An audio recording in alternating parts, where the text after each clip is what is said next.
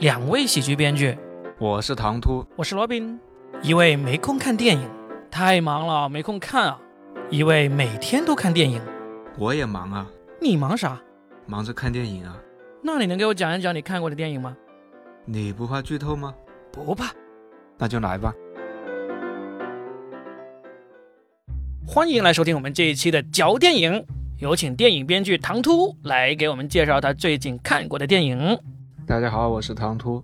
之前呢，有听众有问过我们说，你们这个播客呢是基于什么来录这个播客的？我们现在就给大家正式说一下，我们这个播客呢是基于我们的电影编剧唐突，他看了什么电影，他给我讲什么电影，我们就来录什么播客的，好不好？欢迎我们的这个唐突来，今天给我们带来看看什么精彩的电影哈。今天就讲一个前段时间看的《孪生陌生人》吧。孪生陌生人完全没有听过。啊，是个纪录片，纪录片来讲一讲。其实它本身没有什么出彩的，但是就是他讲的这个事儿确实特别的猎奇。今天就当讲一个奇闻异事吧。孪生，孪，孪生 不是孪生啊，是孪生。孪生 也是孪生的嘛。好。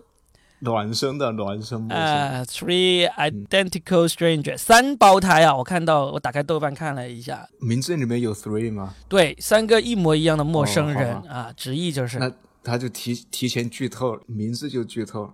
去，这个还是个悬疑纪录片啊！对，没用了，没用了，题目就已经告诉了你一切。哎，这个你一上豆瓣，上面的名字，英文名字 Three Identical Strangers，然后呢？孪生陌生人的剧情简介就一句话：三位离散了十九年的双胞胎，在经历了一阵新闻娱乐真人秀狂欢之后，竟然发现了一个黑暗的学术阴谋。那这就是豆瓣上的一句话电影介绍，非常的到位，我觉得非常到位，是吧？好，不行了。其实接下来只要把这个阴谋讲一讲就可以结束了。他是一个一个讲的，因为他是先有一个男的，就是上大学的时候。他去到一个学校，发现所有人都认识他，然后他就发现还有一个跟他长得一模一样的人，比他大一两级，是他的失散多年的哥哥，双胞胎长得一模一样。然后他们俩后面就上了一个报纸，成了一个名人，就是小有名气吧，还不是大有名气。然后呢，他们的照片也就登在报纸上，很多人都看到。结果就又有一个人看一看。这两个人跟我们家孩子怎么一模一样？最后发现就是个三胞胎。首先，这里双胞胎，他们登报纸的时候已经发现是双胞胎没有？他们俩已经发现是双胞胎了，就是失散多年的，就已经确认了有这个身份的。而且是他们都是从孤儿院被领养的。哦，孤儿院被领养。然后呢，第三个那个就是有也也是领养的吗？对，也是相当于就是他们当初是孤儿，然后最后就领养分散到三个家庭里面。啊，然后其实他讲这三个人团聚就讲了很久，因为你开始是觉得一个人遇到另一个人，然后原来是三胞胎，结果他题目一句话就剧透了，然后呢，就从三个人相遇开始讲，然后就很奇怪，他们就是从同一个就是领养机构领养的三胞胎三个人，按理说这个机构当时就接收了他们三个人，为什么要把他们三个人就是拆开给三个不同的家庭呢？啊，这个。也很正常嘛，就像我们去那个那些宠物店去领养那个动物一样，也是不会不会所有动物一起领养的，有只有能力养一只养一领养回去还要记得绝育，一点 人性都没有。因为当时的那个孤儿院接收的时候是三个人，其实他完全可以说这里有个三胞胎，你要不要？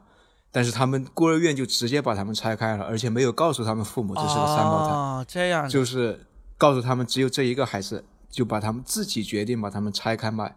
嗯，销路不好吧？可能是，可能就跟你说的，哎，然后他们确实就很奇怪，就去找那个孤儿院去问是怎么回事。嗯，他们孤儿院给的理由确实就跟你说的一样，就是三个不好不好领养，不好卖，所以就单独卖。对的，但是很明显。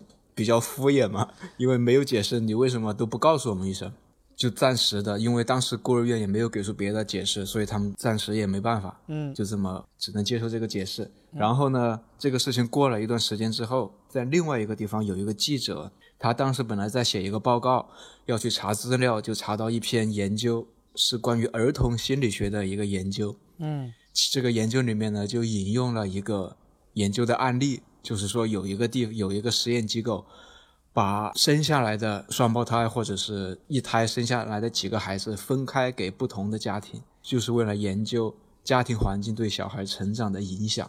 我问一下，我问一下，那这个研究机构，他这些小孩子是那个什么试管婴儿培育出来的吗？没有，就是生下来就被拆开的。啊，他怎么拆开呢？人家他就是专门找那些呃没有能力去养几胞胎的那个家庭。没，有，这个记者看这篇文章的时候，只是引用了一个案例，嗯就是一个特殊案例，就是有一对刚好被拆开了。然后这个记者当时跟你一样很惊讶嘛，所以呢，他就去做了一些调查，然后刚好也想到这个三胞胎的故事，因为他也看过这个新闻，嗯，最后联系了他们，就发现这个孤儿院好像就是专门干这种事儿的，就是这个孤儿院他自己说是有六到八对这种孪生的孩子，反正就是孤儿成双结对的兄妹啊，或者双胞胎呀、三胞胎都被拆开分给了不同的家庭，而且都没有告诉他们。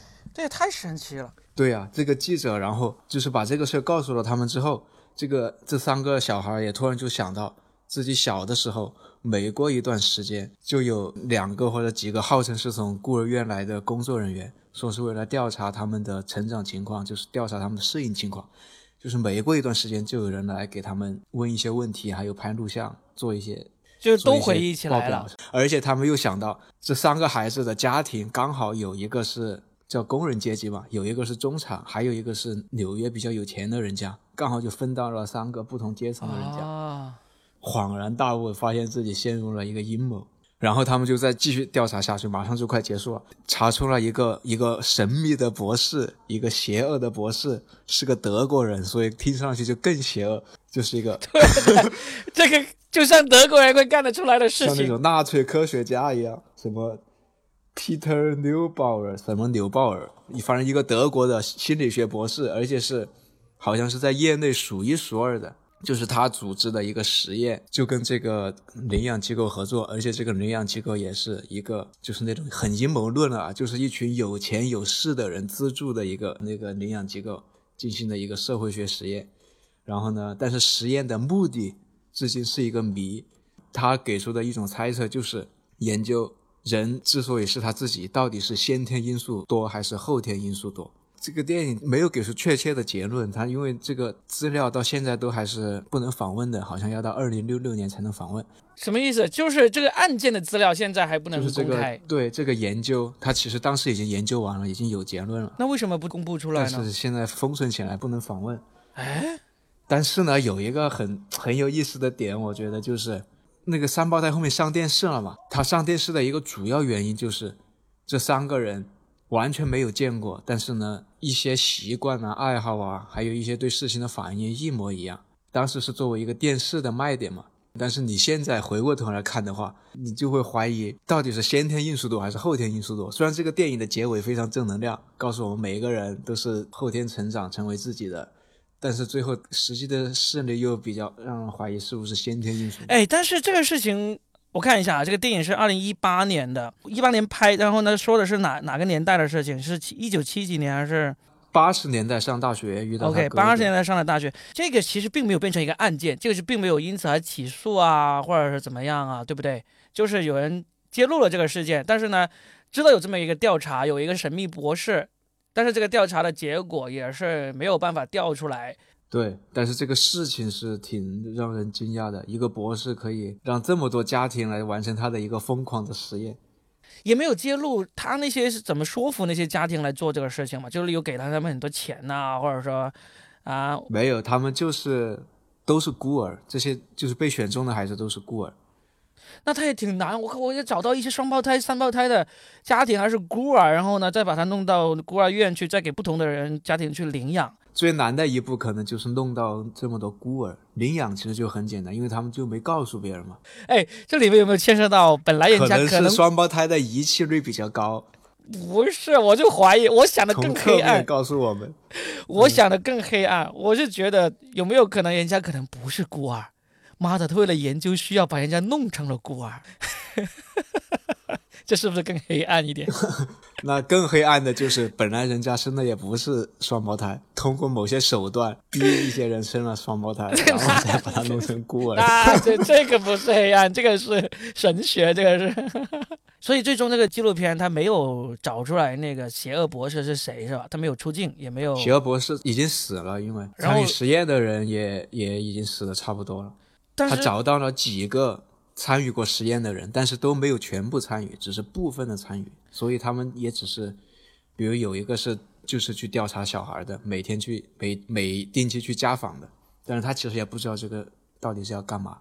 哎，那是谁在阻止这个结果公布呢？就是说，你刚才说要二零几几年才能公布，神秘组织吧，我也不知道。他反正一直往上追溯，最后这个钱是来自于什么一个犹太的财团，所以是应该就默认是非常上流社会、有钱有势的。资料被封存在耶鲁大学的一个档案馆里面。这个档案馆收到的命令就必须要到那个时间点才能公开。嗯，有一个比较细思极恐的是，我觉得，嗯，因为你如果证明了一个人的那个是先天因素决定了他的素质的话，你其实就是为种族主义找到一个依据嘛。嗯，所以这个电影的结局很正能量，他是说每个人其实是后天成为他自己的，但是其实他电影里面的一些片段，我觉得反倒是暗示了，好像先天因素影响也很大，因为这些人从来没有见过面，但是最后也都一模一样，喜好啊习惯都一模一样。